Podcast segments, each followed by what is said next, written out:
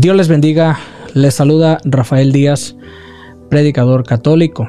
Espero y se encuentren muy bien a todas las personas eh, ya conectadas. Muchas gracias por estar aquí.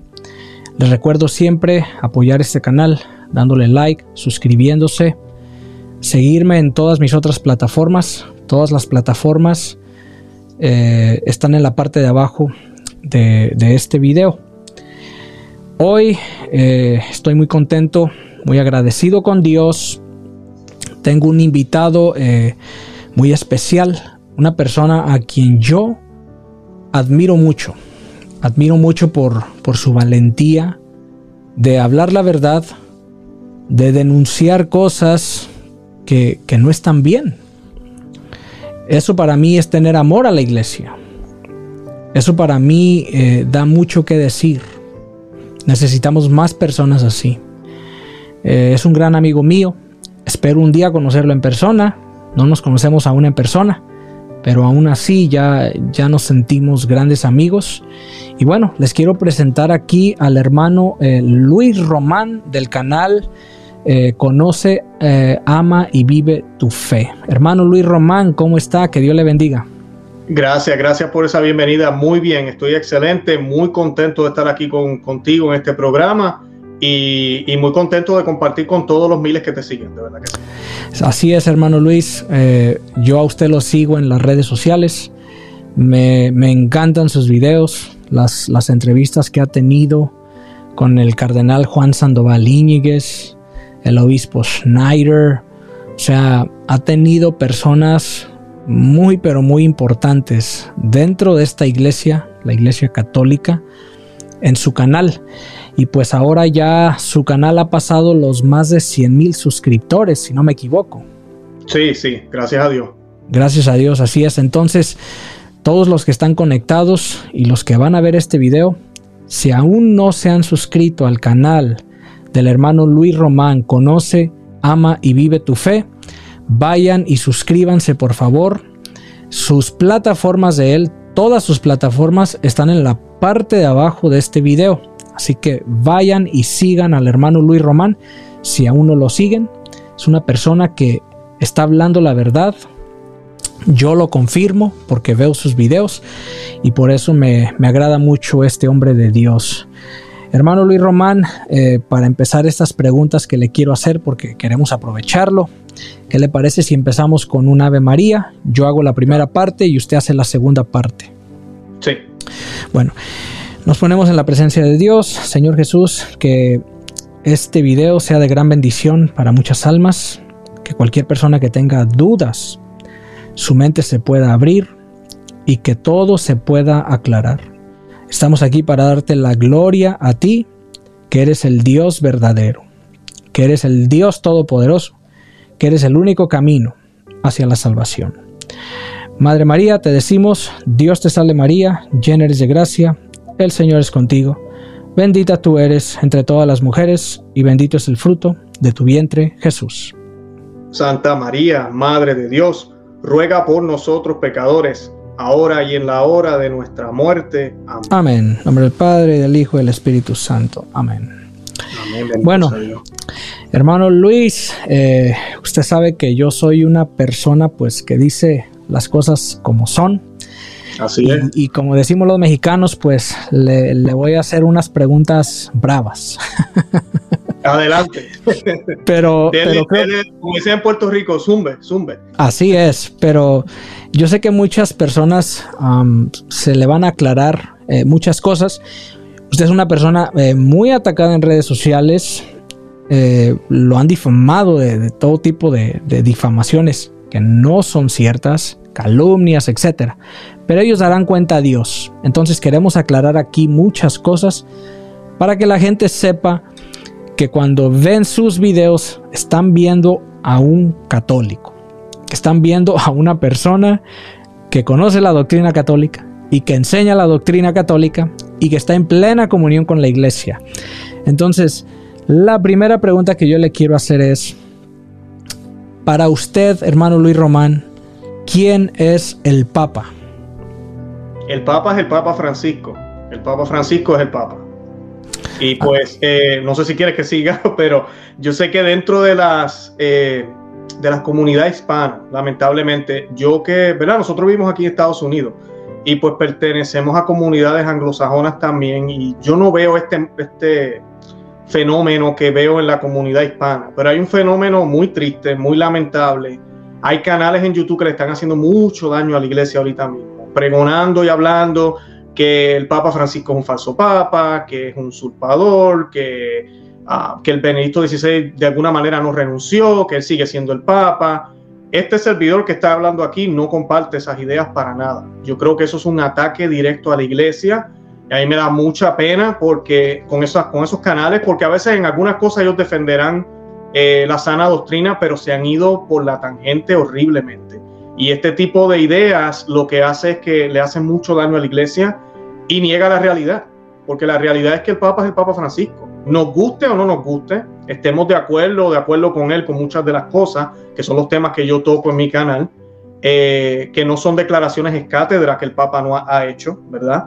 Eh, pues eh, las hemos discutido en mi canal y pues nosotros creemos fielmente y firmemente que el Papa es el Papa Francisco, el Papa Benedicto XVI es un Papa emérito, es un Papa en descanso, tenemos que orar por él eh, porque pues sabemos que no, no le debe quedar mucho, no sabemos cuánto va a durar, pero si llega a los 100 años, por lo menos unos 6 o 7 años más le quedarán.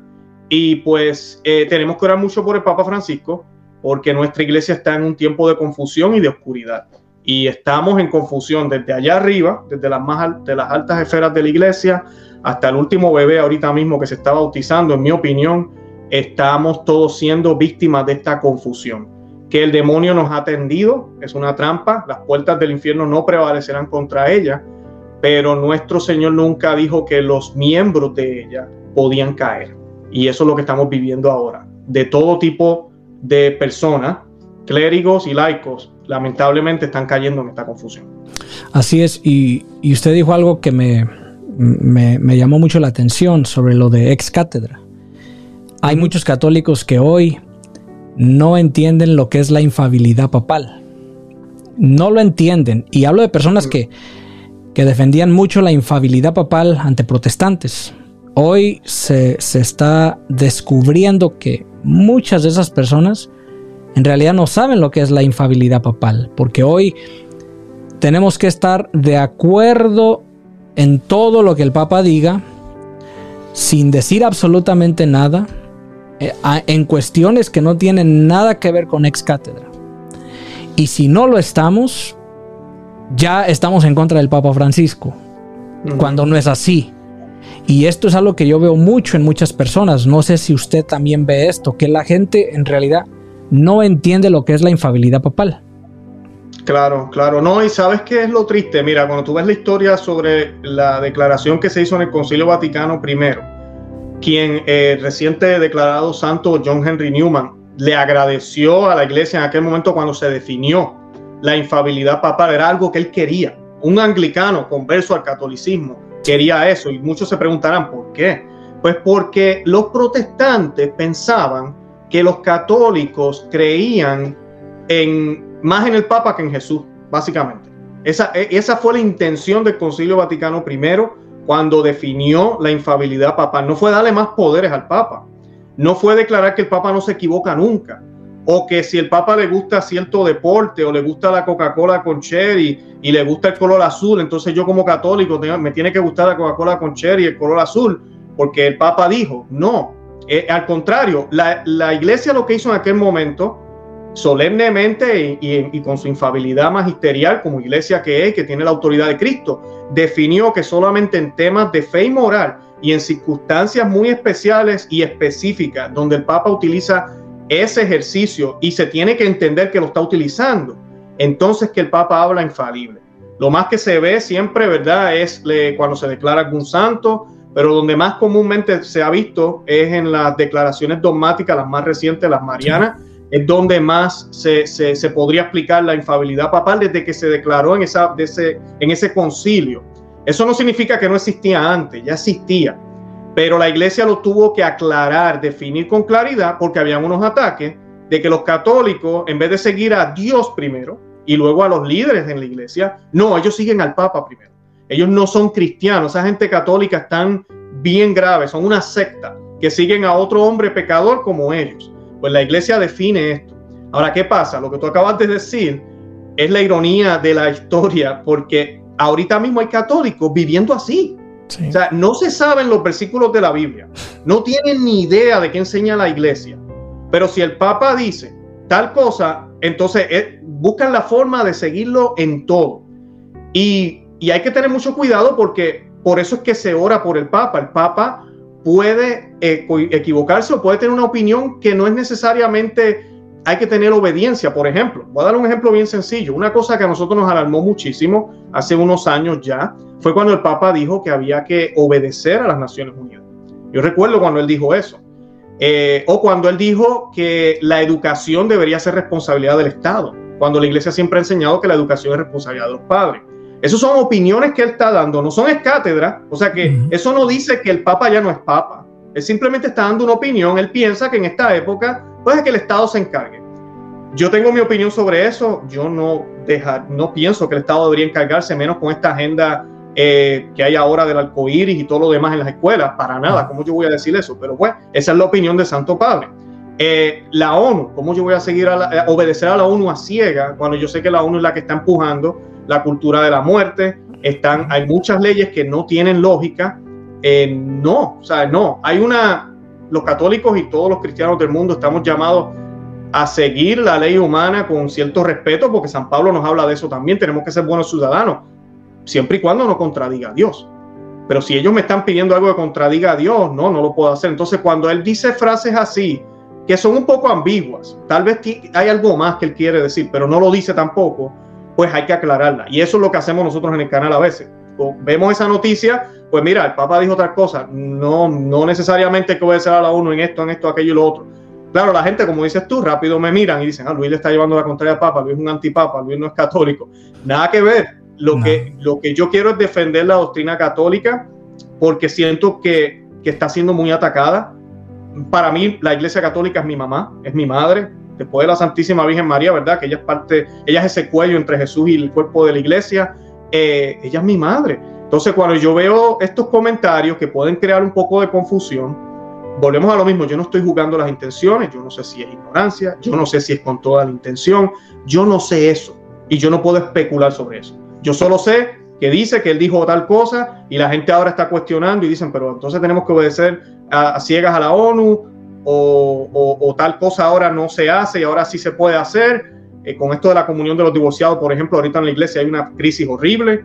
Eh, entonces uno tiene que aclarar, ¿no? Dice, pero eh, las bendiciones a homosexuales, por ejemplo, ahorita, han habido tantas cosas, estamos en un tiempo de tanta confusión y lamentablemente, por eso yo digo que hay que orar por el Papa, no hay claridad, no hay una fuerte declaración de lo que nosotros debemos creer como católicos por parte de Roma, pues hay que, no es nuestro deber, es nuestro deber, hay sacerdotes que lo están haciendo, eh, hay cardenales, hay obispos que lo están haciendo, y tristemente la gente lo toma errada, de la manera errada. Piensan que ya tenemos algo en contra del Papa, pero no, no es eso. Al contrario, lo hacemos con mucho amor, eh, con mucha caridad, eh, aunque el mensaje es fuerte y, mucha gente pensará, no lo hacen con caridad. Sí, lo hacemos con caridad, pero es que es algo que tiene que ver con las almas. Esto es algo serio. O sea, esto no es un tema que yo puedo tratar como, como hablando de un niño, no, esto es algo serio, estamos hablando de almas. Y si las almas piensan que yo me, yo me puedo salvar sin Cristo, o que no importa qué religión yo tengo que vivir, o que ahora la iglesia ha cambiado su opinión en términos de, los homosexuales o de otras cosas, eh, eso puede cambiar la vida entera de miles y miles y miles de personas, de miles y miles de almas. Y yo siempre he dicho, Rafael, cuando a ti te llega una preocupación como esa a tu corazón y a tu alma y a tu mente, y el Señor te pone los recursos, pues mira, yo lo veo como un envío. El Señor entonces te está diciendo, habla, y uno habla y uno ve qué sucede. Y gracias a Dios, eh, yo te puedo decir de todo corazón, a pesar de los ataques que, sé que hay allá, nuestro canal ha hecho muchísimo bien, gracias a Dios. Y, el privilegio que hemos tenido, porque no ha sido pedido, yo no planeé esto, yo te, había compartido una vez que este canal que tenemos, Te Conoce, a Vive tu Fe, eh, es un regalo del Señor, pero a la misma vez una cruz, porque no es fácil el tú programar entrevistas, el tú tener todo el contenido que quieres tener Eh, pero el Señor no los ha concedido. Y mucha gente lo que me dicen es, Luis, yo no conocía mi catolicismo. Luis, yo no sabía de tantos grupos en la iglesia. Luis, yo no sabía que la liturgia se podía hacer de esta manera. Luis, yo no sabía que esto era lo que enseñaba la iglesia. Entonces, esa es la intención. Por eso se llama Conoce, Ama y Vive tu Fe. Eh, pero lo hacemos con las noticias actuales. ¿Por qué? Porque tenemos que vivir el presente eh, y ver cómo podemos aplicar lo que fue enseñado por la iglesia, que no cambia, a los tiempos de ahora. Y es lo que tratamos de hacer, incluyendo con temas de la iglesia que mucha gente no le gusta que hablemos, pero pues nos toca. Nos toca hablarlos porque está creando mucha confusión y necesitamos claridad. Después que usted sepa y conozca su fe católica, no importa lo que digan desde el púlpito, no importa lo que algún eh, hermano diga o haga, usted no va a confundirse, el Espíritu Santo lo va a guiar a usted bien, porque usted tiene su conciencia formada y está siguiendo lo que la Iglesia Católica le enseñó. Pero si no tomamos el tiempo de ver eso y analizarlo y estudiarlo, y nos vamos como si fuera un partido político a seguir a quien esté allá arriba, eh, o a seguir a quien tengo de párroco o lo que sea, que ojalá sea un buen párroco, pero si no lo es, pues la iglesia nos enseña qué tenemos que hacer en esas circunstancias. No son circunstancias comunes. Lo que estamos viviendo en estos tiempos son tiempos extraordinarios. Por eso la gente no sabe reaccionar. Yo no los culpo a veces a los modernistas en cierto sentido. Pero tenemos que mirar, mirar para atrás y ver qué es lo que dice la iglesia, para ver si en realidad seguir todo lo que nos dicen es lo correcto o deberíamos seguir lo que la iglesia siempre nos dijo y lo que las sagradas escrituras nos dicen y los concilios y todo lo que la iglesia nos ha enseñado. O sea, tenemos que comparar. Y si vemos un contraste, entonces tenemos que discernir entonces qué hacer realmente. Así es. Eh, y yo me he dado cuenta que la gran mayoría de personas que, que han hecho este tipo de ataques, ustedes están en contra del Papa, el 99% en realidad no saben lo que es la infabilidad papal. No lo saben. E incluso los que aparentan saber mucho y que creen que sí saben, me he dado cuenta de que no saben. Entonces, qué bueno que, está aclarando esto, hermano Luis Román, para que quede ya más que claro para toda la gente de que usted eh, reconoce y sabe que el Papa es Francisco. Así que gracias por eso. Le quiero hacer otra pregunta. hay crisis en la iglesia. Hay crisis, no hay duda desde los obispos hasta los laicos. Pero los obispos no se salvan. Vemos la división en Estados Unidos, por ejemplo. Yo eh, en un video anterior ya lo he dicho. Se está debatiendo en este momento, se está dialogando un tema que no se debería de dialogar y es sobre la cuestión de, de dar la comunión a políticos pro aborto. Sabemos que en la comunión está Cristo, cuerpo, sangre, alma y divinidad, doctrina católica. Ahora, hay obispos, cardenales incluso, que no quieren, y es más que obvio, no quieren negarle la Eucaristía a políticos pro aborto. Hay varios, Wilton Gregory, yo los digo con nombre, el de Chicago, Blaise Supich, Joseph Tovin. ¿Qué les está pasando a estos obispos por la cabeza? ¿por qué este actuar, hermano Luis? Si la iglesia es clara en su enseñanza, catecismo católico, el aborto es un crimen abominable. ¿Qué está pasando con estos obispos que están causando división? Sí, así es, no es, miedo, eh, Rafael, es miedo, porque estamos viviendo en un mundo que, que es post-cristiano desde hace rato, pero ahorita en estas últimas ah, décadas o maybe años, tal vez podríamos decir, solo años, ya no hay, está todo, por lo menos en Estados Unidos. O sea, tú ves los republicanos y los demócratas, ¿verdad? Los dos grandes partidos políticos. Antes había por lo menos una base en común. O sea, todos sabían que, pues, que el aborto no es lo mejor, pero unos decían, vamos a legalizarlo y el otro, no, no, no, no lo legalice. Pero ambos coincidían que no era, no lo mejor. Eh, y en otras cosas, no, Dios es importante. Unos decían, pues, ok, hay, que, hay que orar más, otros, vamos a dejarlo un poquito allá, pero reconocían que Dios existe. Eh, ambos partidos. Pero de un tiempo para acá, ¿qué hemos visto? Hemos visto un movimiento en, uno, en, los dos, ¿verdad? Pero hemos visto uno que se han ido más conservadores y otros que se han ido más liberal. Hemos llegado al punto que un partido celebra el aborto. O sea, no tan solo que promueve ideas para facilitarlo, o leyes para, para, qué sé yo, hacerlo más accesible. Eh, no, ahora lo celebramos también. Eh, lo mismo con la cultura eh, eh, gay del ahorita. Es toda una celebración. No es solo vamos a aprobar una ley ya que estén quietos allá y no nos molesten más. No, no, no. Es que lo vamos a celebrar. Y hay de la compañía que no coloque la banderita. Y hay de ti si no nos dejas entrar. Y hay de ti si no pones baños en tu lugar de trabajo o lo que sea que sea para, para, para esa persona. eso es lo que estamos viviendo ahora. Entonces, ¿qué sucede? La Iglesia Católica ahora ya no puede jugar a, tratar de complacer a todo el mundo porque es que no se puede, es imposible. Tú tienes un grupo de gente que lo que profesan es completamente contrario a lo que la iglesia siempre ha enseñado.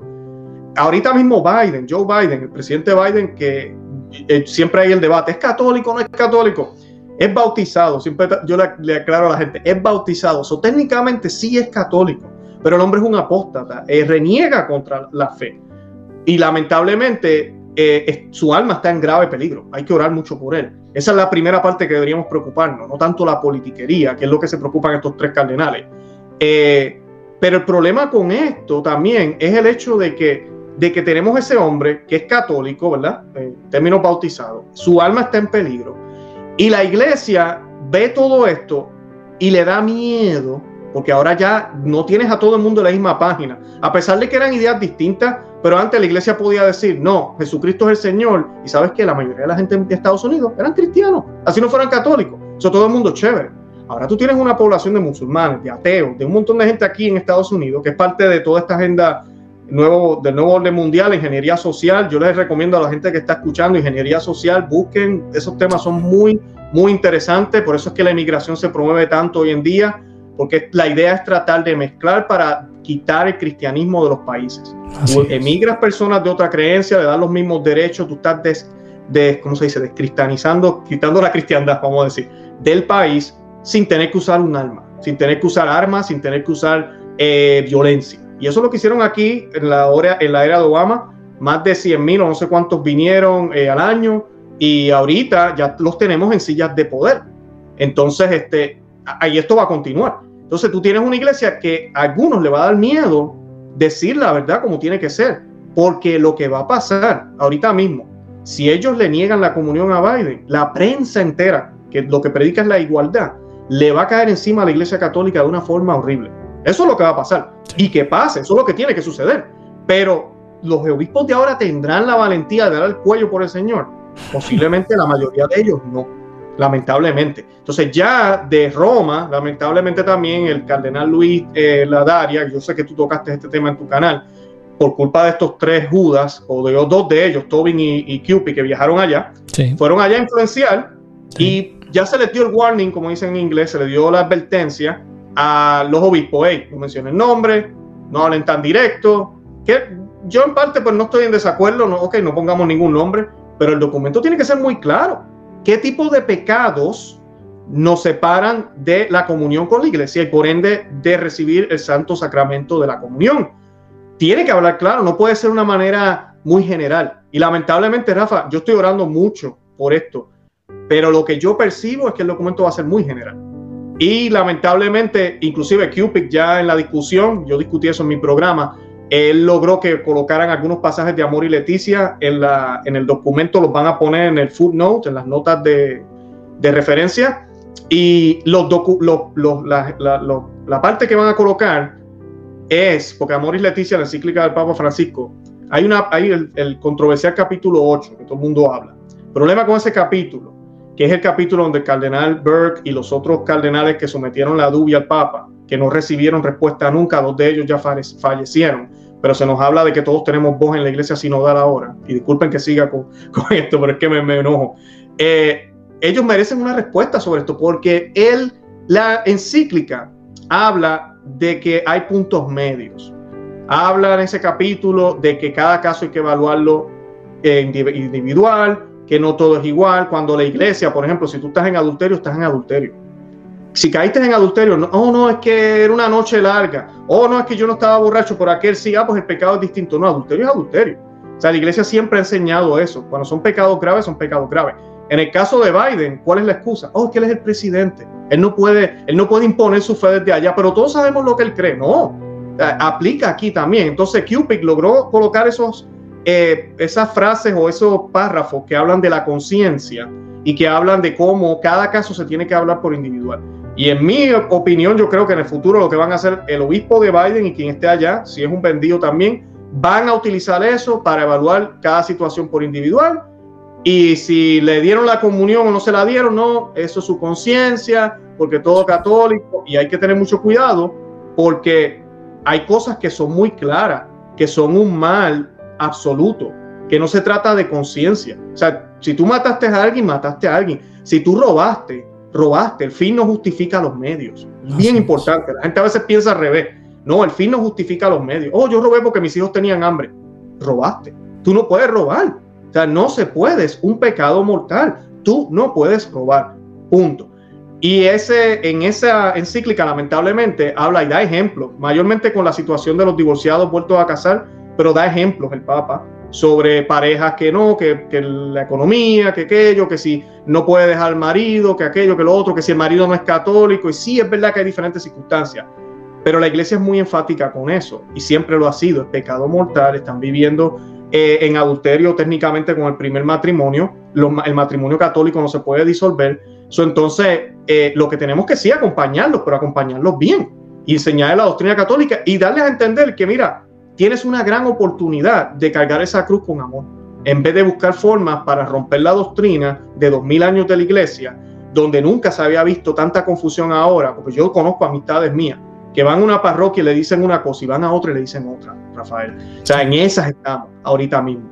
Y no hay claridad. Todo por los últimos documentos que han ido saliendo, que poquito a poco han ido cambiando la iglesia. Y, eh, pero mírate esto, a pesar de que no son infalibles, porque una encíclica, una carta apostólica no es infalible. La gente piensa que sí lo es y no lo es. Yo hablaba con un canonista en la iglesia hace poco y decíamos eso, hablábamos de que los modernistas han logrado cambiar más eh, ahorita sin concilio y sin declaraciones infalibles que si lo hubiesen hecho de esa forma. O sea, eh, ellos han poco a poco ido eh, cambiando todo. Bueno, miren ahora la comunión impuesta en la, en la mano. No hay ni un solo documento que diga que se tiene que prohibir la comunión en la boca. Ya lo es. Ya lo es. Y si tú vas a la iglesia, te la niegan. Y, y, esto es en contra de la ley canónica, en contra de la ley universal de la iglesia. Abuso de poder. Sí, eh, Juan Pablo II, Redención y Sacramentum, lo dice claramente. La manera, o, eh, eh, ¿cómo se dice? La manera tradicional y la, la mejor manera de recibirlo eh, dice el documento, es en la boca y de rodillas y que no se le debe negar a nadie eso. Claro, el documento también habla de la posibilidad de la mano, yo no voy a decir que no está ahí. Habla ahí, dice que si hay permiso y todo lo demás, pero habla de que son las dos. Y ese es mi punto. O sea, que ¿cómo es posible que ya la iglesia haya cambiado la liturgia de tal forma que ahora tú vas a una iglesia y se te da en la mano, obligado? Cuando a mí me habían enseñado de pequeño que solo las manos consagradas de sacerdotes puede tocar al Señor. Que si tú quieres tocar al Señor, tienes que ser sacerdote, punto. Nadie más puede tocar al Señor. Entonces, ¿cómo es que vamos de una cosa a otra sin concilio, sin sínodo, sin, sin nada? Es, eso es la obra de, los modernistas ahorita mismo, lo que han logrado hacer. Y pues tenemos que orar mucho por esta situación, pero ahorita con estos obispos es exactamente lo mismo. Hemos licuado tanto la fe, hemos llegado a un punto en la sociedad que ya no es cristiana, que sabemos que ahorita si le decimos a esta gente, a Biden, a Pelosi, a John Kerry, al gobernador de Nueva York, todos que son católicos, no, mire, ustedes no pueden comulgar, ¿sabe? Ustedes están apoyando un crimen, están facilitando un crimen, ustedes inclusive celebran un crimen, ¿verdad? Que en el caso del aborto, pero también celebran la otra agenda. Eh, no, mira, son bienvenidos, pueden venir a la iglesia, pueden escuchar la homilía, todo lo demás, pero tienen que cambiar su vida. Eso es lo que la iglesia debería decir. Y se acabó. y si ellos no les gusta, que se vuelvan anglicanos, que se vuelvan otra cosa. Y se acabó. Pero lamentablemente eso no va a pasar. Eso no va a pasar. Tenemos que orar mucho. Yo también pienso que esto es miedo. Esto es miedo. Eh, hablando de Joseph Tobin y Blaise Supich de Chicago, el cardenal Mueller, él lo dijo en una entrevista, que ellos fueron, pero como representantes del Partido Demócrata. O sea, eso mm. pareció cuando fueron a Roma. Yo no sé qué dirían, yo no sé qué le dirían a la Daria, pero Mueller en una entrevista lo dijo. Supich y Tobin vinieron como representantes del Partido Demócrata. Entonces, de que se han vendido, se han vendido. Hay obispos que se han vendido. Y como dice usted, son Judas. Son Judas. Y cuando dijo también los, sobre la, comunión, cuando en Estados Unidos se aprobó la comunión en la mano, eh, en, ese, en ese entonces era Francis Arince, el prefecto de los sacramentos en el Vaticano. Él lo dijo y eso está en YouTube en un video. La condición en Estados Unidos era que si se daba en la mano, perfecto, pero la condición era que al que quiera recibirla en la boca y de rodillas, no se le puede negar. Y él mismo lo dice en el video, el obispo no te lo puede negar. Nadie te lo puede negar. En pocas palabras, es un derecho de nosotros los laicos. Y hoy nos están negando la comunión cuando los mismos obispos saben que no tienen esa autoridad. Entonces ahí es donde entra el abuso de poder. Por eso yo, yo en una ocasión dije, necesitamos pastores, no dictadores. Y mucha gente ya se volvió está en contra de la iglesia. E, e, es, lamentable, es lamentable lo que está pasando, ¿verdad? Entonces hay que, hay que orar mucho por, por todos estos obispos para que tengan el valor de decir las cosas como son y directas. No pueden recibir la comunión. Ustedes son pro aborto, pro abortistas. Es un crimen abominable. Doctrina católica. Pero como dice usted, con muchos no va a suceder. No va a suceder. Wilton Gregory de Washington, D.C. Terrible esta situación. Pero bueno, hay que orar mucho por ellos. Otra, otro tema que le quiero preguntar, y, y obvio que le tengo que preguntar esto este famoso piquete. o sea, o sea eh, yo he sido claro, ni, ni, loco yo pienso me pongo eso. La única, forma en que, la única forma en que a mí me ponen ese piquete es que me anestesien, me duerman o algo. Pero ni amarrado me ponen eso, se lo garantizo. Me volvería Sansón, yo pienso. entonces, entonces Tristemente, hermano Luis, mucho católico, ni se diga sacerdotes, porque son también los sacerdotes, están exhortándole a la gente a ponerse este piquete. Hoy, para mucho católico, este es el nuevo sacramento. Ya hay católicos que no tienen siete, tienen ocho sacramentos. Y el nuevo sacramento como que tiene más poder que la Eucaristía.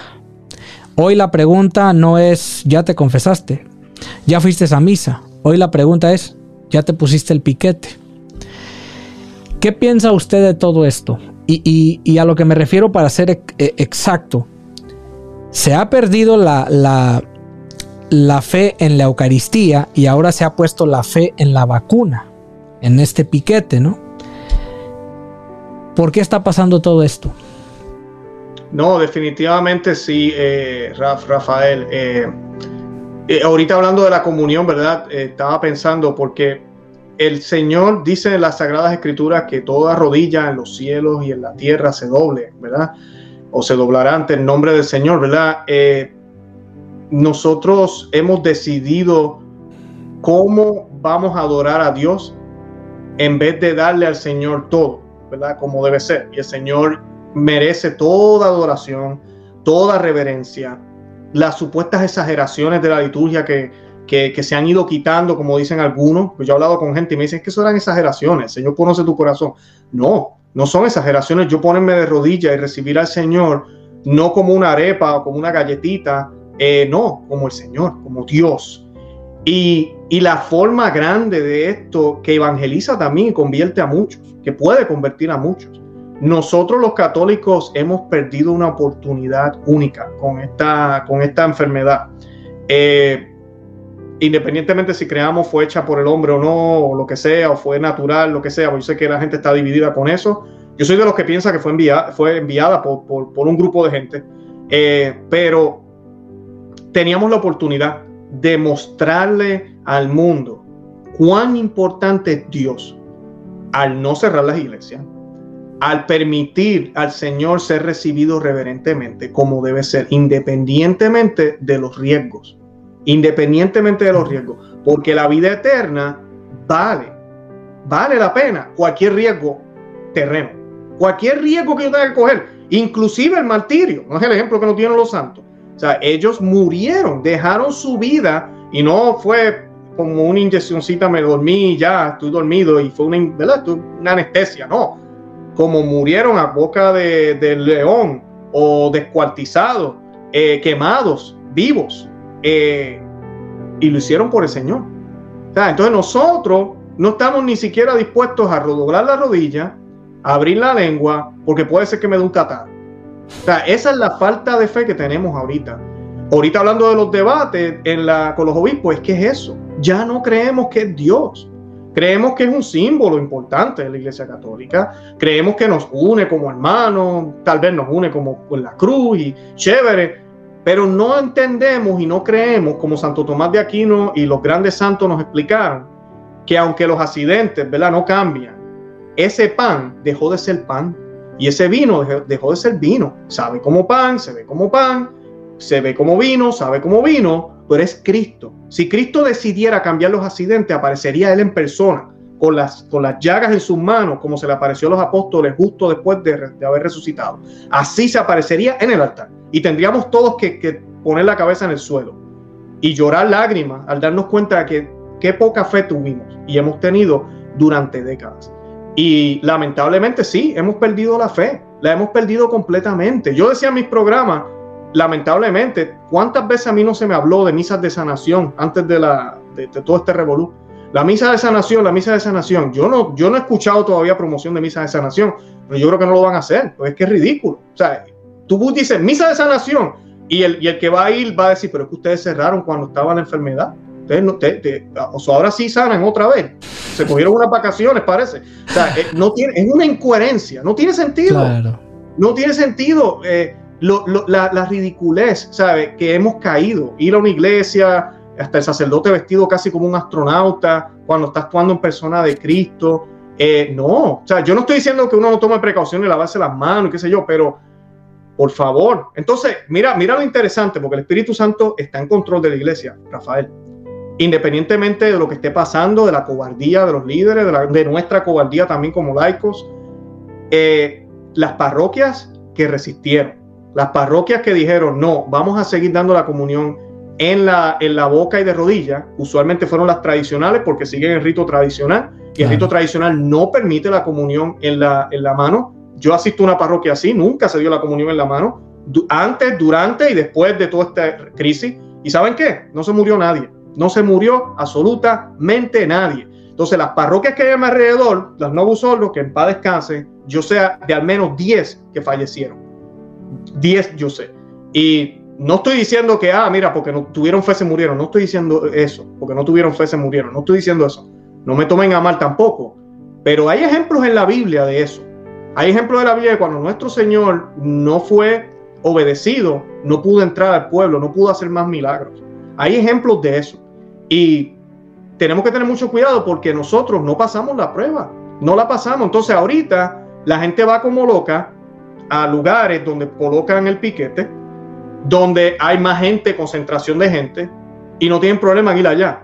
No piensan, mira, tú te puedes morir yendo allá.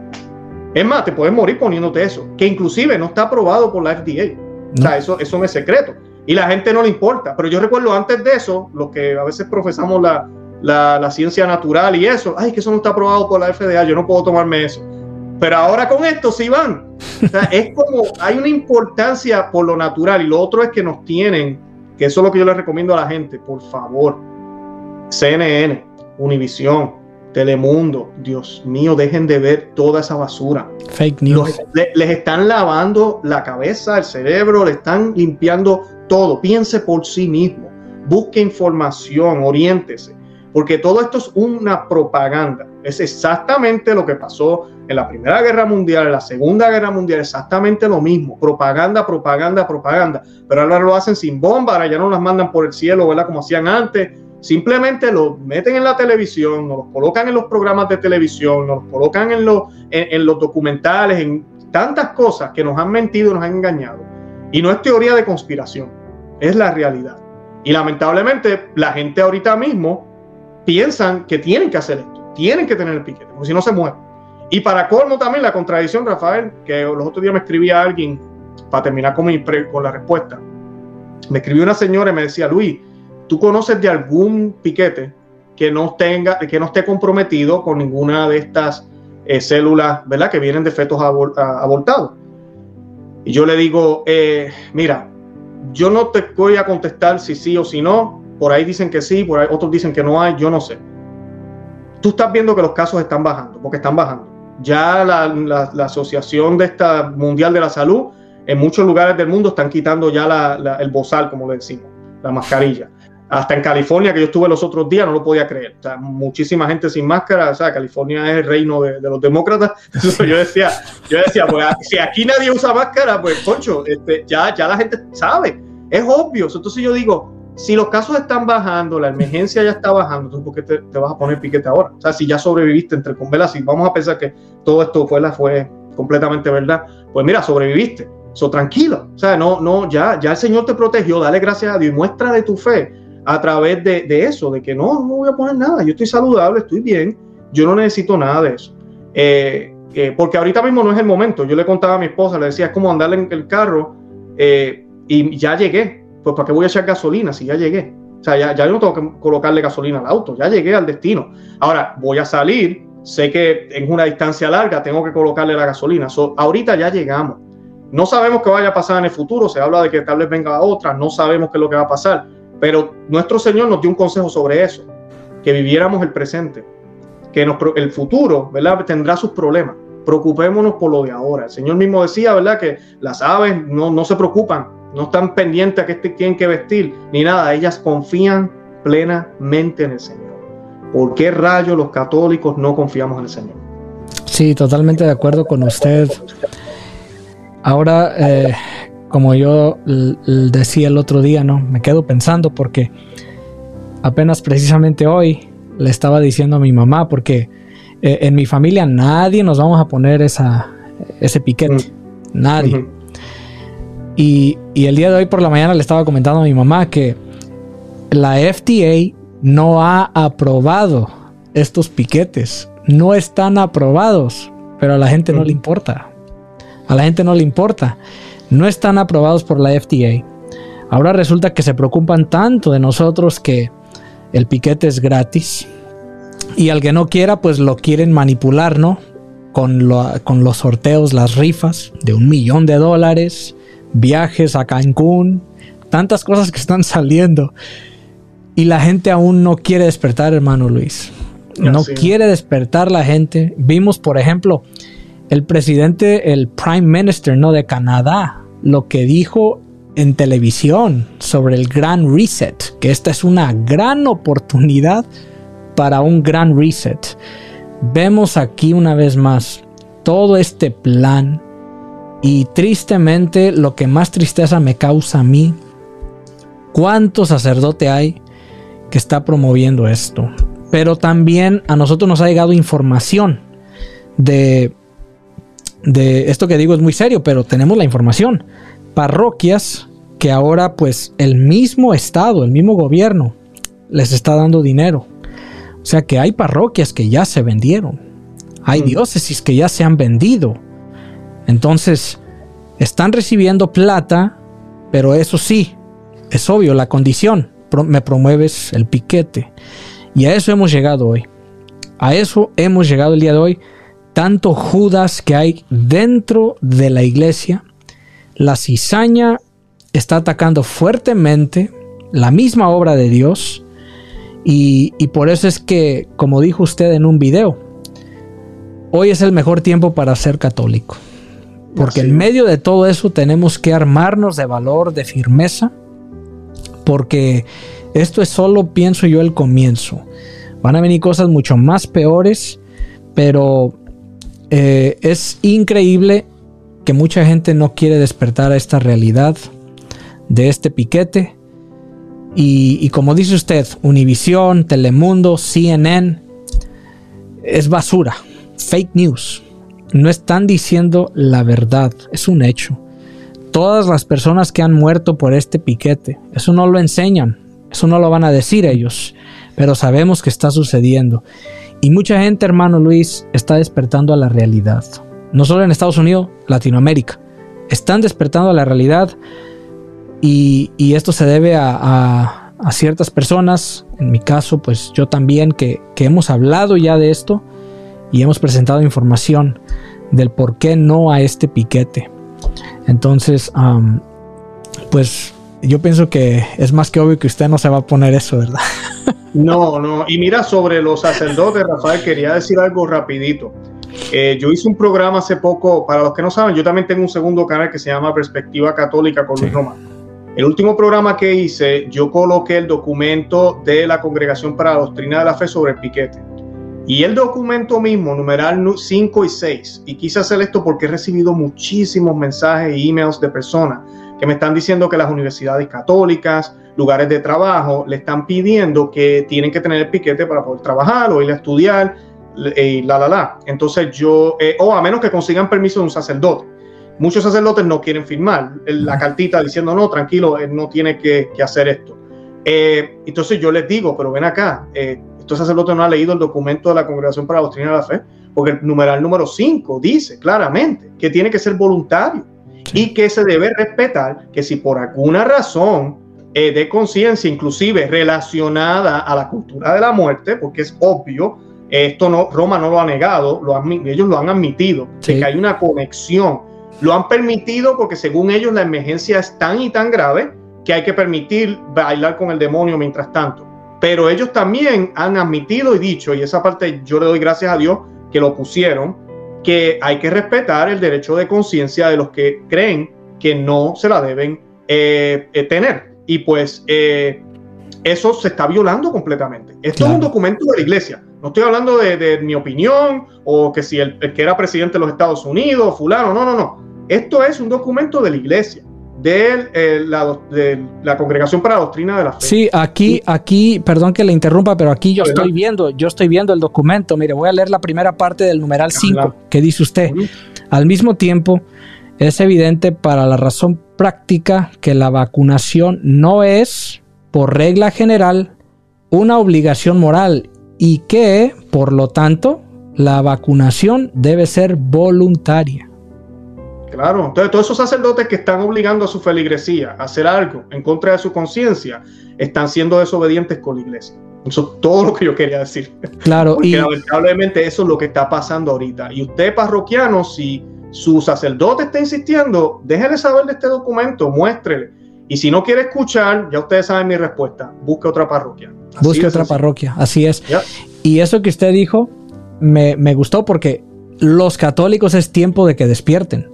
La iglesia ha admitido, eso es totalmente cierto lo que usted ha dicho, la iglesia ha admitido que hay una conexión, que hay una conexión con, con los niños no nacidos, numeral, por ejemplo, 3. Eh, la razón fundamental para considerar moralmente lícito el uso de estas vacunas es que el tipo de cooperación al mal, cooperación material pasiva del aborto provocado, del que proceden estas mismas líneas celulares por parte de quienes utilizan las vacunas resultantes, es remota. Con esto lo está admitiendo la iglesia. Lo están admitiendo que sí hay una conexión, dicen ellos remota, pero si no se hubiera dado ese primer aborto, no estaríamos a donde estamos el día de hoy.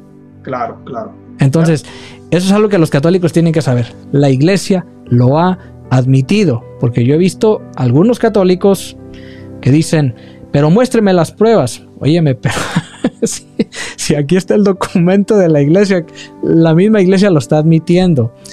Pero a muchos pues les han lavado el cerebro y, es difícil, ¿no? Sacar a la gente del error, pero, pero qué bueno, qué bueno que el hermano Luis Román eh, está aclarando toda esta situación y ya saben, ni yo ni él nos pondremos este piquete, bendito sea Dios. Eh, hermano Luis, le quiero hacer una pregunta bien importante. Hemos, por ejemplo, y, esto lo han hecho, por ejemplo, en inglés. E, en español como que la gente está más dormida, tristemente. Pero, por ejemplo, Church Militant han denunciado las cosas que han hecho estos obispos, eh, Supech en Chicago, todo esto. Aquí hemos hecho lo mismo.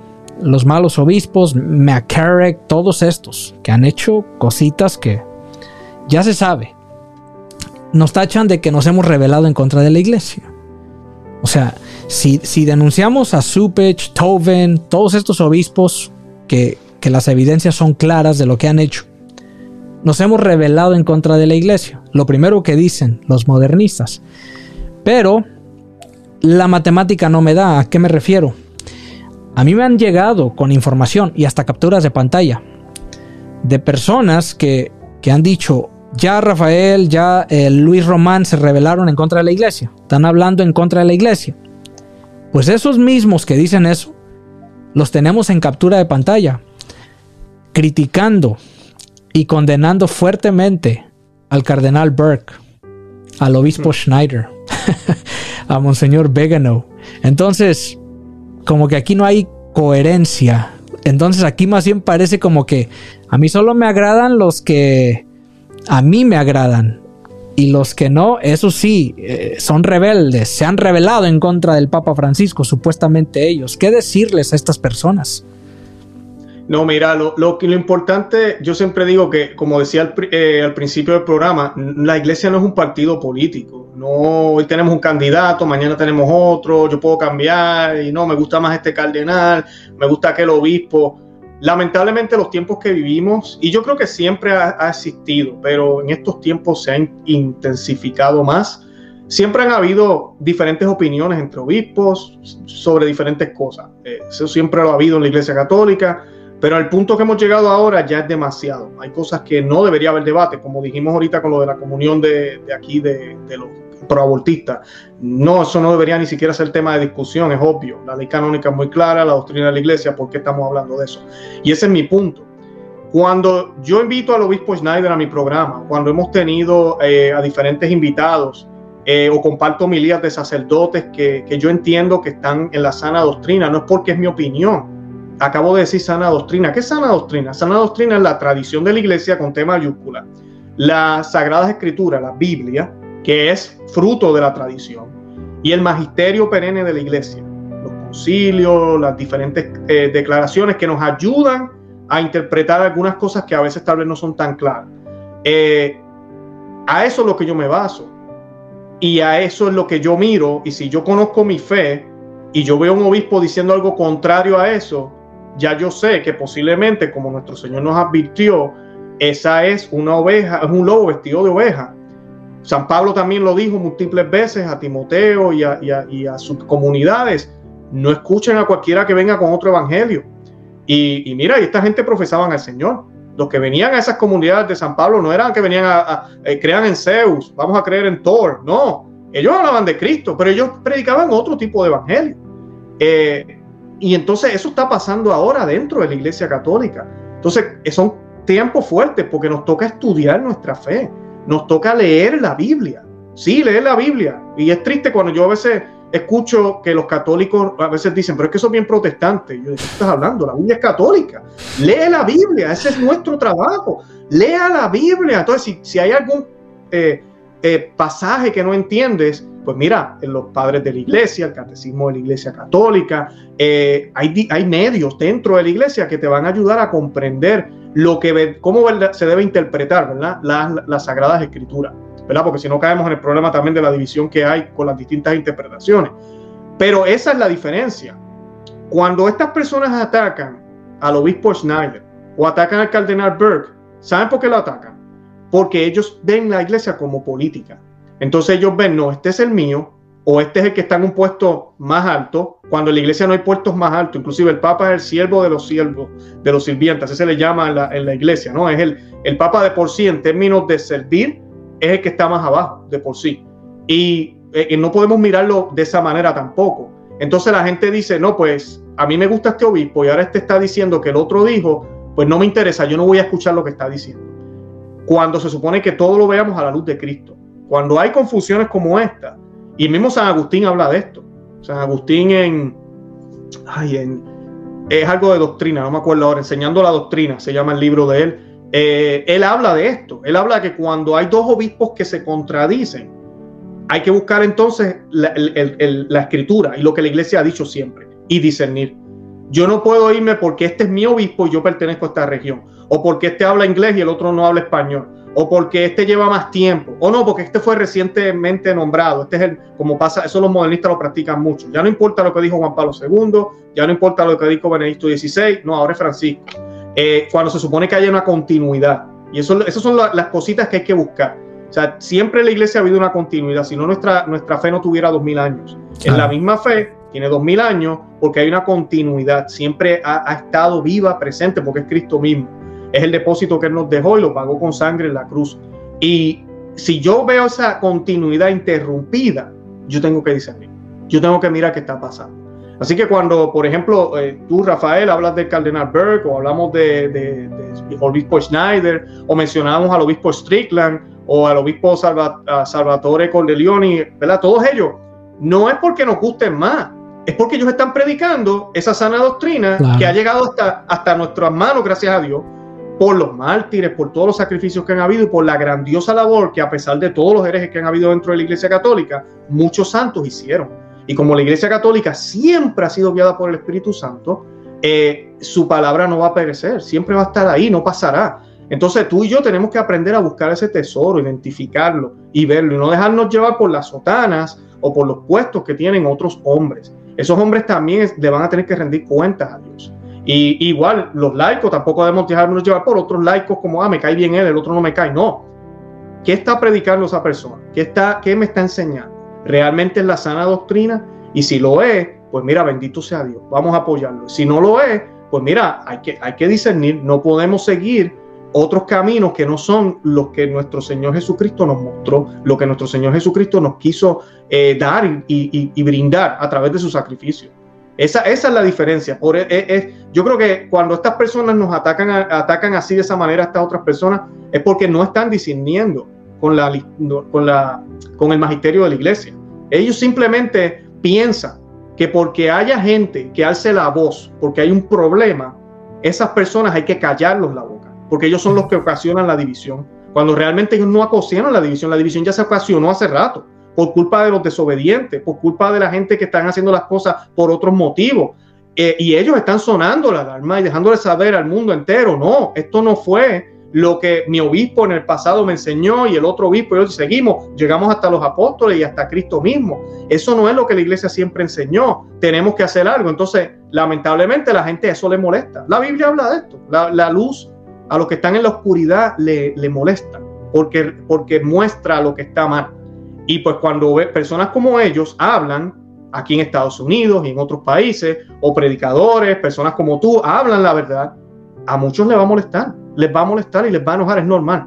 Pero hay que orar por ellos porque ojalá puedan discernir y darse cuenta que el mensaje que se está tratando de llevar no es nuestro, es el mensaje de Cristo, es el mensaje de la Iglesia Católica de, que está eh, salvaguardado en su tradición, en las Sagradas Escrituras y en el Magisterio. Sí, yo le preguntaba porque los modernistas, qué, qué casualidad, ¿no? Que a los buenos sacerdotes, obispos que están hablando la verdad, son a los que están tachando de rebeldes. Vemos a Joseph Strickland en Tyler, un gran obispo. Muchos lo están atacando de que es rebelde, de que está supuestamente en contra de la iglesia. Lo mismo han dicho del obispo Schneider, del cardenal Burke. Pero cuando denunciamos, por ejemplo, a Supich, Tobin, Wilton Gregory, nos dicen que estamos en contra de la iglesia, que estamos hablando mal de los cardenales, de los obispos. Entonces la matemática no da. De lo que nos acusan es precisamente lo que hacen ellos. Y por eso yo le quería eh, preguntar sobre eso, porque es triste, es triste como los modernistas eh, ven esto ya como un partido político, ¿no? Y, es una realidad, es una realidad. Y yo me he dado cuenta que siempre atacan más a los sacerdotes, obispos muy tradicionales. Pero hablando de tradicionales, hablando de tradición, le quiero hacer una última pregunta. Y esta pregunta es bien importante. La misa tradicional. Sabemos que la misa tradicional se celebró por más de 1500 años. La misa de Pío V, la, misa de, de siempre, ¿no? La misa que celebraron tantos santos en la iglesia, el Padre Pío. O sea, hay que ser honestos. Si comparamos la misa tradicional con la misa Novus Ordo, esta misa acaba de nacer ayer. Ahora, esto está comprobado estadísticamente, hermano Luis. Con la misa tradicional había tanta vocación. O sea, eran vocaciones en abundancia.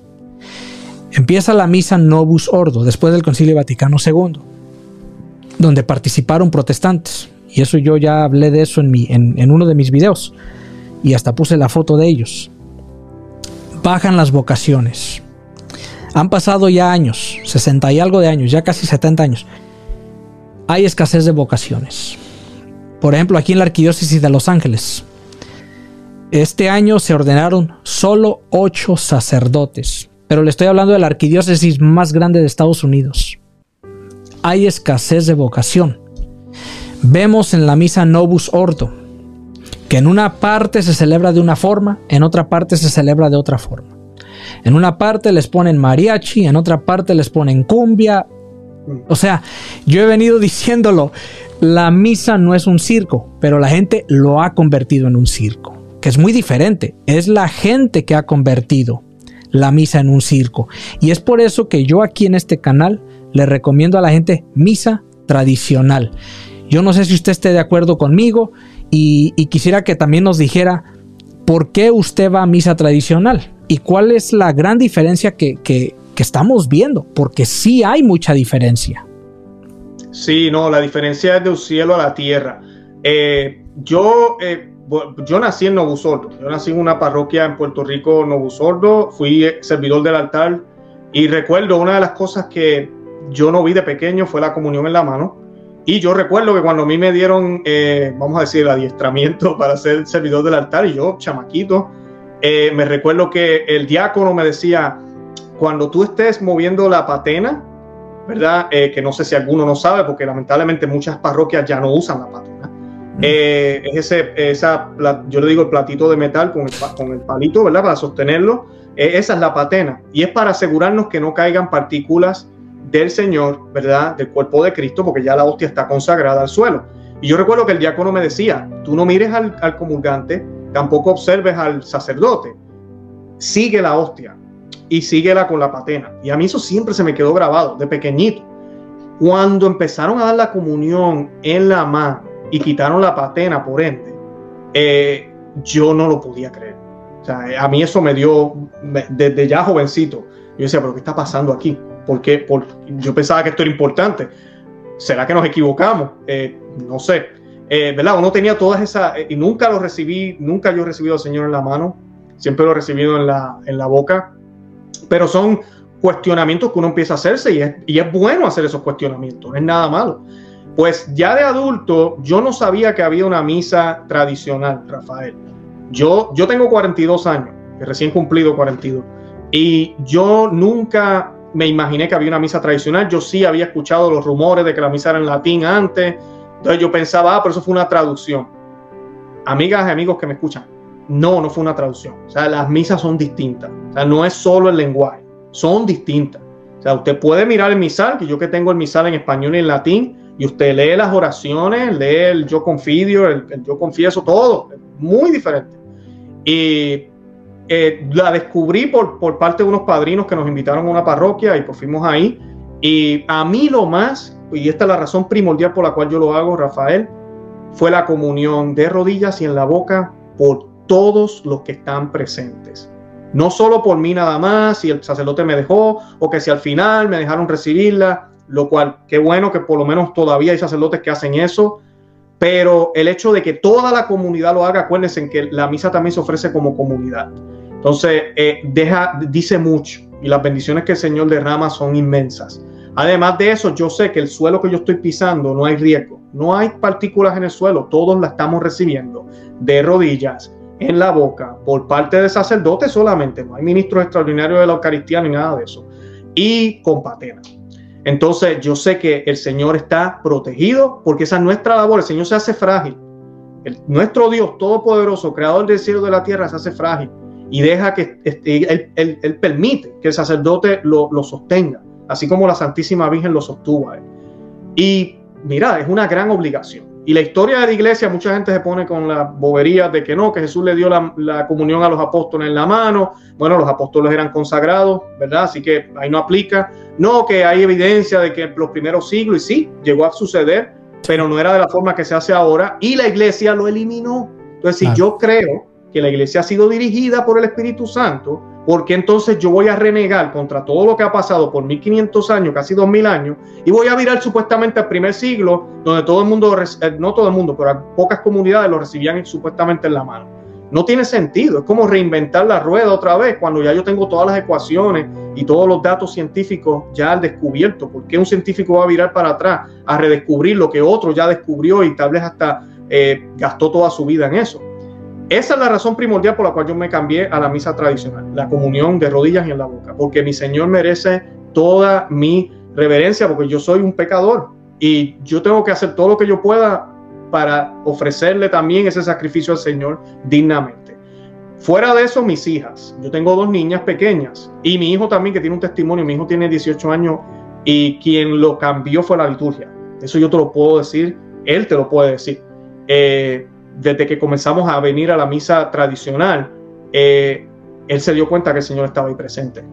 Yo no estoy diciendo que en la otra misa no lo está, pero es bien difícil poderlo ver cuando el tabernáculo ni siquiera está en el altar cuando la gente lo que hace es hablar lamentablemente, porque no hay educación, cuando no hay esa, porque la misa tradicional, para darles una idea a los que tal vez no han ido, la rúbrica es muy, como dirían ahora, muy rígida.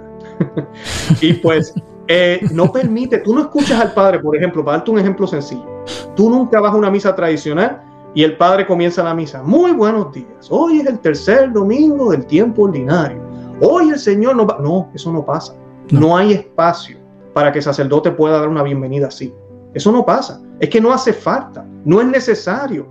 Desde que el sacerdote entra al templo, ya no es el sacerdote. Este actúa en persona de Cristo. Aquí no hay bienvenida, aquí no hay nada. Va directo a lo que va a hacer. Así como él caminó el Gólgota y llegó, llegó hasta, hasta, hasta el Calvario, hasta el Gólgota con su cruz, él fue a hacer lo que tenía que hacer. Él no fue allí y empezó, bueno, amigas y amigos, aquí estoy, este es el sacrificio del Señor, eh, yo sé que ustedes no entienden, por ahí vamos, No, él fue directo a lo que tenía que hacer.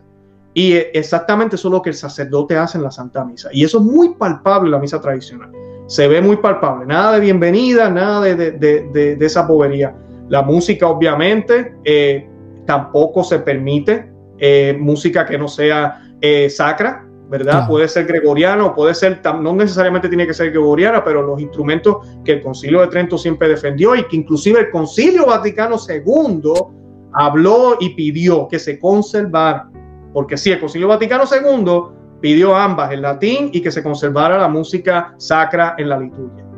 Y pues eh, esas son las razones mayores. Obviamente, usualmente cuando uno va a estas comunidades tradicionales, eh, las homilías son mucho mejores.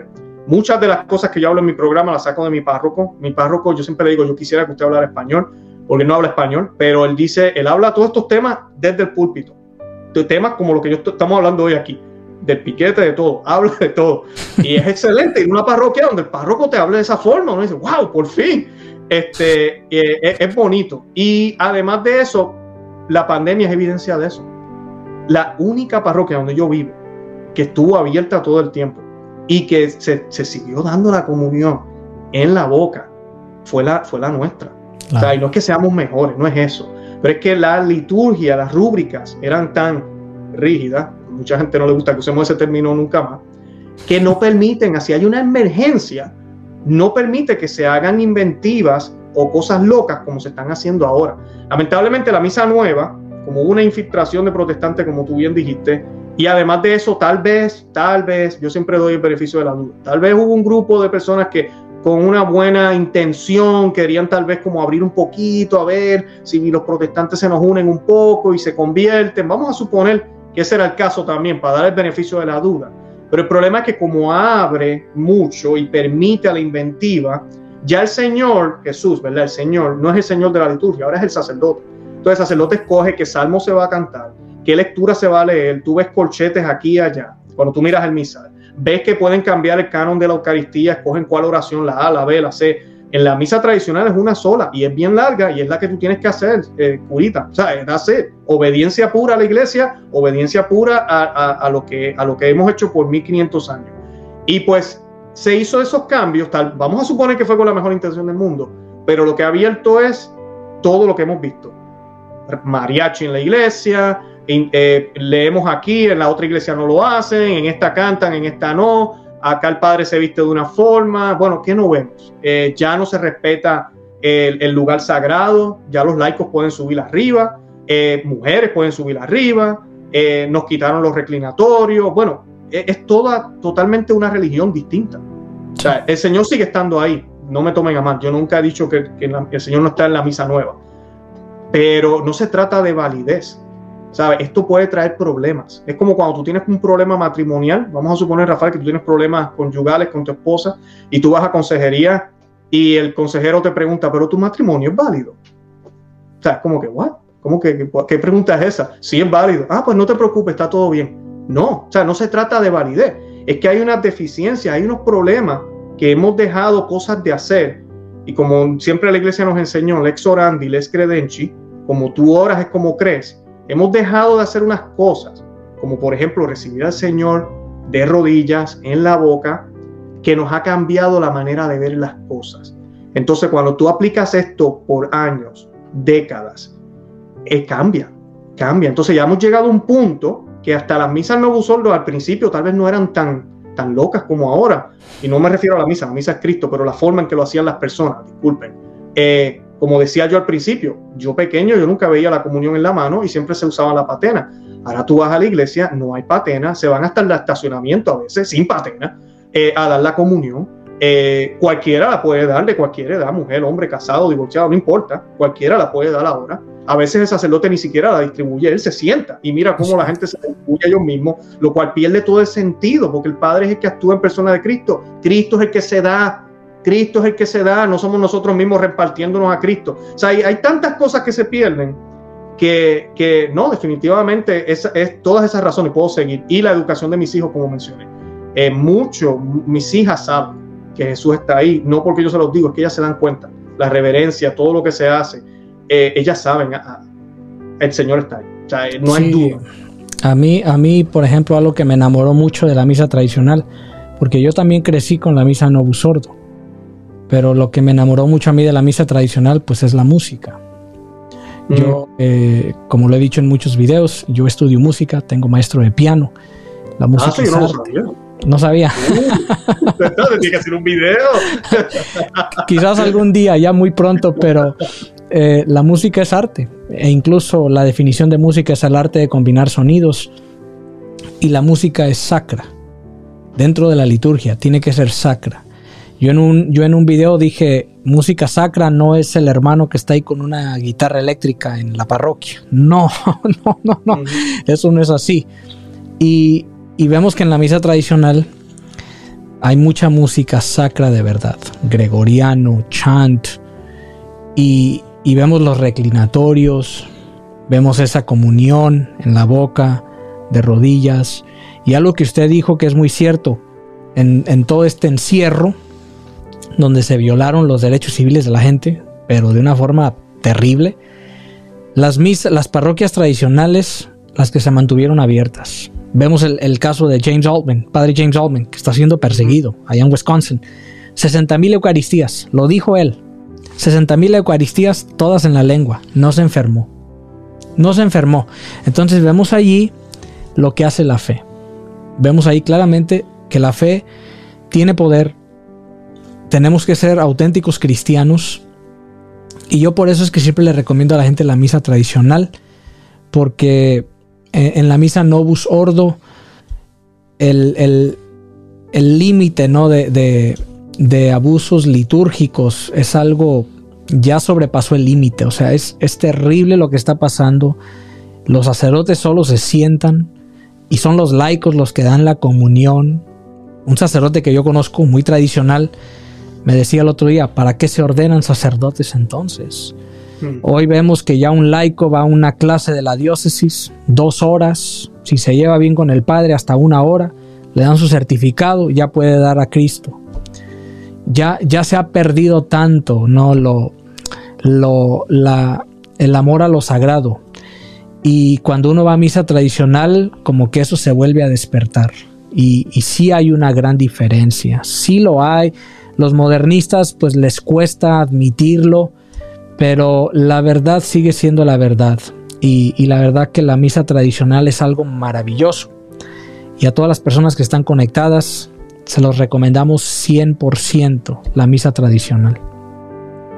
Sí, yo les recomiendo a la gente eh, también que vean, eh, como les digo, el, Espíritu Santo, eh, está obrando de esta forma. O sea, la misa tradicional, yo explicaba en un programa de eso también, como, eh, bueno, en una entrevista que hicimos con obispo Schneider también sobre esto, eh, cómo, cómo, la iglesia, ¿verdad?, hizo los cambios que hizo. Eh, hay mucha, mucha información, yo sé que no hay tiempo para hablar de eso ahorita, pero de cómo sucedieron esos cambios, porque no todo el mundo estuvo de acuerdo con esos cambios. No, no fue como que, ay, qué bonito, no. Eh, yo uso la palabra imposición para mí, en mi opinión, cuando yo veo la historia y mucha gente eh, dice lo mismo, esto fue una imposición en aquel momento, dijeron, no, esta es la misa nueva y se va a celebrar. Y lamentablemente, por la falsa obediencia, hubo, hubo poca resistencia, sí hubo resistencia, pero poca. Y se llevó a cabo el plan. Eh, los hermanos de la fraternidad de San Pío X fueron los héroes que de por sí eh, estaban en todo bien en comunión con la iglesia. Y ahorita mismo, yo siempre lo, aclaro, eh, a pesar de que tiene un problema jurídico, ellos, ellos inclusive tienen facultades para los sacramentos. Hasta el Papa Francisco los otros días, hace dos años, bueno, el año de la misericordia, les dio facultades a ellos para poder confesar. Así que no es que ellos estén fuera de la iglesia, como algunos piensan. Las misas las ofrecen por el Papa Francisco, eh, yo no voy a una parroquia de ellos, yo voy a una parroquia eh, eh, no diocesana, pertenece a un ordinario, tiene su propio obispo que se reporta al Papa. pero cuando he ido a, la Fraternidad de San Pedro, ellos trabajan con la, diócesis, con la diócesis, que son los que hicieron la conferencia en México. he visitado la San Pío X y estamos preparando un programa, si Dios quiere, con el obispo Schneider sobre ello. Vamos a hablar sobre ello porque mucha gente esa es la única opción que tienen para poder ir a una misa tradicional. Eh, yo exhorto a la gente a que se dé la oportunidad. Los sacerdotes que nos están viendo, eh, yo lo he dicho muchísimas veces, desen la oportunidad. Usted va a ver el cambio en su comunidad. Yo conozco sacerdotes que celebran las dos. Y obviamente es una transformación en la comunidad increíble. Lo normal es que eh, te empiezas a vaciar la nuevo soldo y se llena la tradicional. Pero, pero tú lo vas llevando poco a poco. Y creo que el padre Alman también hizo lo mismo en su parroquia. Y pues yo sé que mucha gente más tradicional a veces no le gusta esto que yo estoy diciendo. Dicen, no, tienen que dejar de celebrar la nueva. No, o sea, la misa sigue siendo válida, pero si queremos llevar a las, almas a Cristo y que realmente adoremos al Señor como debe ser, esto es una opción, una oportunidad. Y es permitida. Benedicto XVI, en su Morum Pontifica, en 2007, le dio toda la autoridad a los sacerdotes de hacerlo. O sea que no es, yo siempre le aclaro a la gente, yo no voy a la misa tradicional porque odio el Concilio Vaticano II. Yo no voy a la misa tradicional porque no me gusta la misa nueva. Nada que ver. El Concilio Vaticano II es otro concilio más, muy válido también de la Iglesia Católica. La misa nueva, mira, es válida. Yo no digo que no lo es, pero definitivamente, ya les dije las razones por las cuales yo voy a la misa tradicional. Eh, yo tengo que darle a mi familia esa oportunidad y si yo la tengo, mira, ¿por qué no la voy a tomar? Me toca viajar una hora y eso es lo que quiero soltar a la gente. Puede ser que usted tenga que viajar un poco de tiempo, pero hágalo, vale la pena. Y lo otro es los sacerdotes que se den la oportunidad. Busquen otros sacerdotes que las estén haciendo y empiece con una por lo menos en la semana, va educando a las personas poco a poco. Eh, yo he escuchado testimonios y tengo pensado invitar sacerdotes al programa también para que hablen de eso, de cómo ha cambiado la atmósfera en sus parroquias, que inclusive aquí en, en, Ocala hay una parroquia que el sacerdote no hace la misa tradicional porque no es un poco mayor y no la sabe. Y entonces él, viene un padre que yo lo tenía en mi programa, el padre Romanowski, el padre Romo, le decimos nosotros. Él viene acá y todos los domingos a las cuatro y media él hace la misa tradicional para esa comunidad. Eh, la misa no Novusoldo ahorita ya, todo el mundo recibe la comunión de rodillas en la boca, las mujeres usan velo, la música es sacra, todos allí me dicen que, a veces van a la misa no solo y yo me quedo, ah, ¿tú, tú vas a la misa no? No, pero es acá en este sitio y es bien tradicional y es por consecuencia de la misa tradicional que se está celebrando los domingos. Tú puedes cambiar una comunidad y no se trata de que, ah, me gusta más lo viejo o que lo nuevo no sirve. No, es que nos acercamos a Dios más reverente. Eh, como tú decías, Rafa, es lo que la iglesia siempre hizo. Entonces, eh, además de que ya han pasado 60 años, yo sé, yo tengo la fe y la esperanza en el Señor que va a pasar una reunión, van a haber, no sé, tal vez sínodos, tal vez otro concilio de aquí, tal vez no tú y yo vamos a estar muertos, no sabemos. Que la iglesia va a mirar para atrás y va a ver estos cambios litúrgicos. Y van a dar un paso para atrás, va a venir un Papa Santo, van a venir grandes personas después de toda esta crisis, porque te digo, Rafael, esto no va a mejorar, esto se va a poner peor dentro de la iglesia, no estoy hablando fuera de la iglesia, dentro de la iglesia se va a poner peor y mientras siga peor en la iglesia, más feo va a estar afuera, porque la iglesia es la lámpara que ilumina el mundo. Y si hay crisis dentro de la iglesia, aunque la lámpara sigue iluminada porque es Cristo, pero la misma crisis la opaca, nosotros, nosotros, los antitestimonios, eh, los obispos, los cardenales y los laicos también que damos antitestimonio, eh, pues no alumbramos el mundo por el revolú que tenemos dentro de la iglesia. Entonces, pero va a llegar un día en que sí, esto es parte de esa renovación, como hablábamos una vez, la fe tiene que ser probada. Y cuando esa renovación pase, yo sé que vamos a regresar a lo que verdaderamente tiene que ser la liturgia, una liturgia cristocéntrica. No es como yo me siento, no es lo que yo quiero expresar, no se trata de yo hacer más, sino dejar que Él obre y yo darle todo a Él completamente. Sí, y, eso que usted dijo es bien importante, oro pontífico. La misa tradicional jamás ha sido abolida, porque hoy hay modernistas que se han inventado esa mentira y mucha gente ha creído eso, pero es una mentira. La misa tradicional no ha sido abolida y ir a misa tradicional no es estar en contra del Concilio Vaticano II. Entonces, qué bueno que aclaró eso, hermano Luis Román. Y bueno, eh, le quiero agradecer la verdad con todo mi corazón por haber aceptado esta entrevista. Eh, como, como usted sabe, lo digo aquí públicamente, eh, usted tiene todo nuestro apoyo. Es una gran bendición lo que usted está haciendo en sus dos canales, Conoce, Ama y Vive tu Fe, en tu Fe, Perspectiva Católica. Los canales del hermano Luis Román están en la parte de abajo del video. Todas sus plataformas, su canal de Rumble, Todas sus plataformas están en la parte de abajo de este video. Vayan y síganlo por favor. Suscríbanse a su canal. Todos los suscriptores de este canal. Vayan y suscríbanse a los canales del hermano Luis Román, ya que él trae eh, mucha información, mucha catequesis, invita a muchas personas muy importantes en la iglesia y será de, gran bendición para todos ustedes. Eh, hermano Luis, para finalizar, eh, la última vez que hablamos, usted me comentaba que estaba en la universidad, si no me equivoco, ¿verdad? Sí, todavía. Me, si Dios quiere, el año que viene debo terminar, si Dios quiere. ¿Y qué es exactamente lo que está estudiando para que la gente sepa? Sí, claro, una maestría en teología. Estoy estudiando online, lo estoy haciendo en línea. Yo de por sí, y sé que no hablamos de eso al principio, yo tengo mi carrera, yo soy gerente eh, de distribución y logística, llevo 16 años haciendo eso, estudié, yo tengo un MBA en administración y en gerencia estratégica el canal empieza, como dije al principio, esto no fue algo que yo pedí, el, canal comienza, ya es una responsabilidad, eh, así que decidí terminar mi maestría en teología y eso es lo que estoy haciendo ahora, como que hizo otra carrera. O sea que, usted ya está para su maestría en teología y termina, si Dios quiere, el próximo año.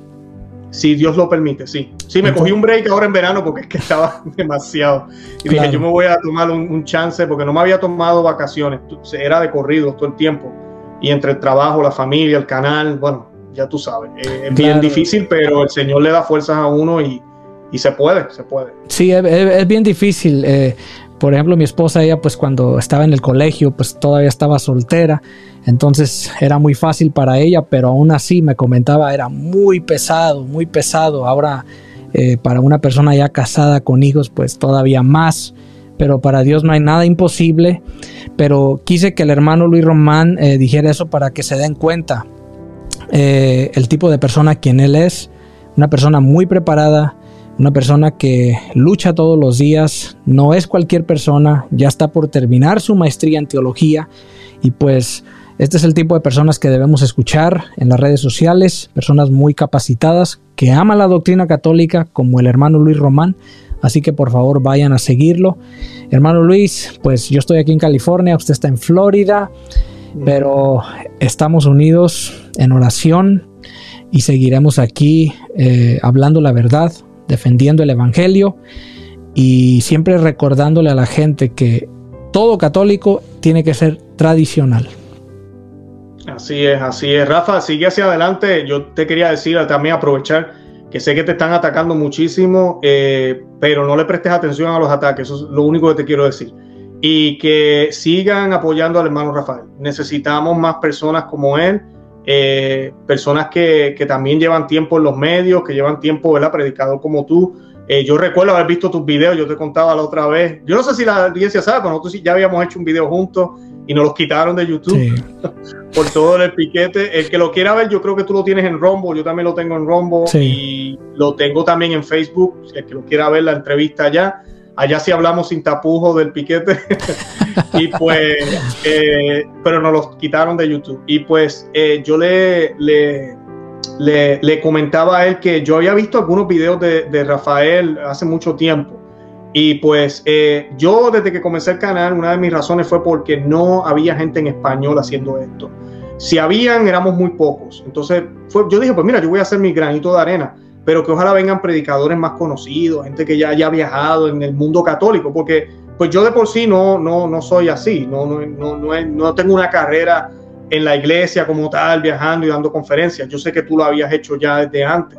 Y pues eh, gracias a Dios, cuando yo te vi hablando por primera vez, a mí me dio mucha alegría. O sea, yo dije, por fin, eh, ya tenemos un hermano aquí en español hablando del nuevo orden mundial, hablando de todo este tipo de cosas que, que hace falta porque tenemos que despertar, porque en inglés tú encuentras recursos. Sí, claro. Eh, pero en español no sé por qué, estamos bien dormidos. Estamos empezando ya, ya yo veo más, más canales y más cosas, pero pero creo que, hemos, hemos, tal vez inspirado a otra gente y tú lo has hecho también y yo te agradezco lo que haces, sigue hacia adelante, no te dejes, eh, ¿cómo te digo? No dejes que los golpes y la cruz, porque esto es una cruz, la gente a veces piensa que esto no es una cruz, nosotros lo disfrutamos, pero es una cruz, eh, que no te dejes, no te canses, sigue, sigue, porque eso es lo que el Señor quiere y mucha gente eh, han encontrado mucha eh, sabiduría y han encontrado, la gente no lo cree, nosotros hablamos estos temas y lo más que nosotros, gracias a Dios, el Señor tal vez nos utiliza es dar esperanza, porque la gente ve el título del programa y piensa, ya vienen esto a hablar de, de, tal cosa y siempre todo catastrófico. Y no, cuando tú escuchas el programa, te vas a salir con un poco de teología, vas a aprender un poco de la fe católica y te aseguro que vas a salir con esperanza, porque eso es lo que yo siempre recibo de los programas de Rafael Díaz Así que pues también te deseo lo mejor y estaré orando por ti, por tu familia todo el tiempo. Muchísimas gracias hermano Luis. Así es, lo que nos motiva a seguir adelante, los miles y miles de mensajes que recibimos todos los días, personas que nos escriben. Gracias a, ustedes, a Rafael, hermano Luis. He conocido la misa tradicional, he conocido más mi fe, estoy firme, ahora nunca me voy. Y eso motiva. Eso motiva a seguir adelante. Así que muchísimas gracias una vez más, hermano Luis Román. Eh, muchas personas conectadas. Entonces espero y todos vayan a las redes sociales del hermano Luis Román y síganlo por favor. Va a ser de gran bendición para ustedes. Hermano Luis Román, que Dios le bendiga y gracias por haber aceptado esta entrevista. Igual, gracias por la invitación. Así es, que Dios les bendiga a todos y será hasta el próximo video.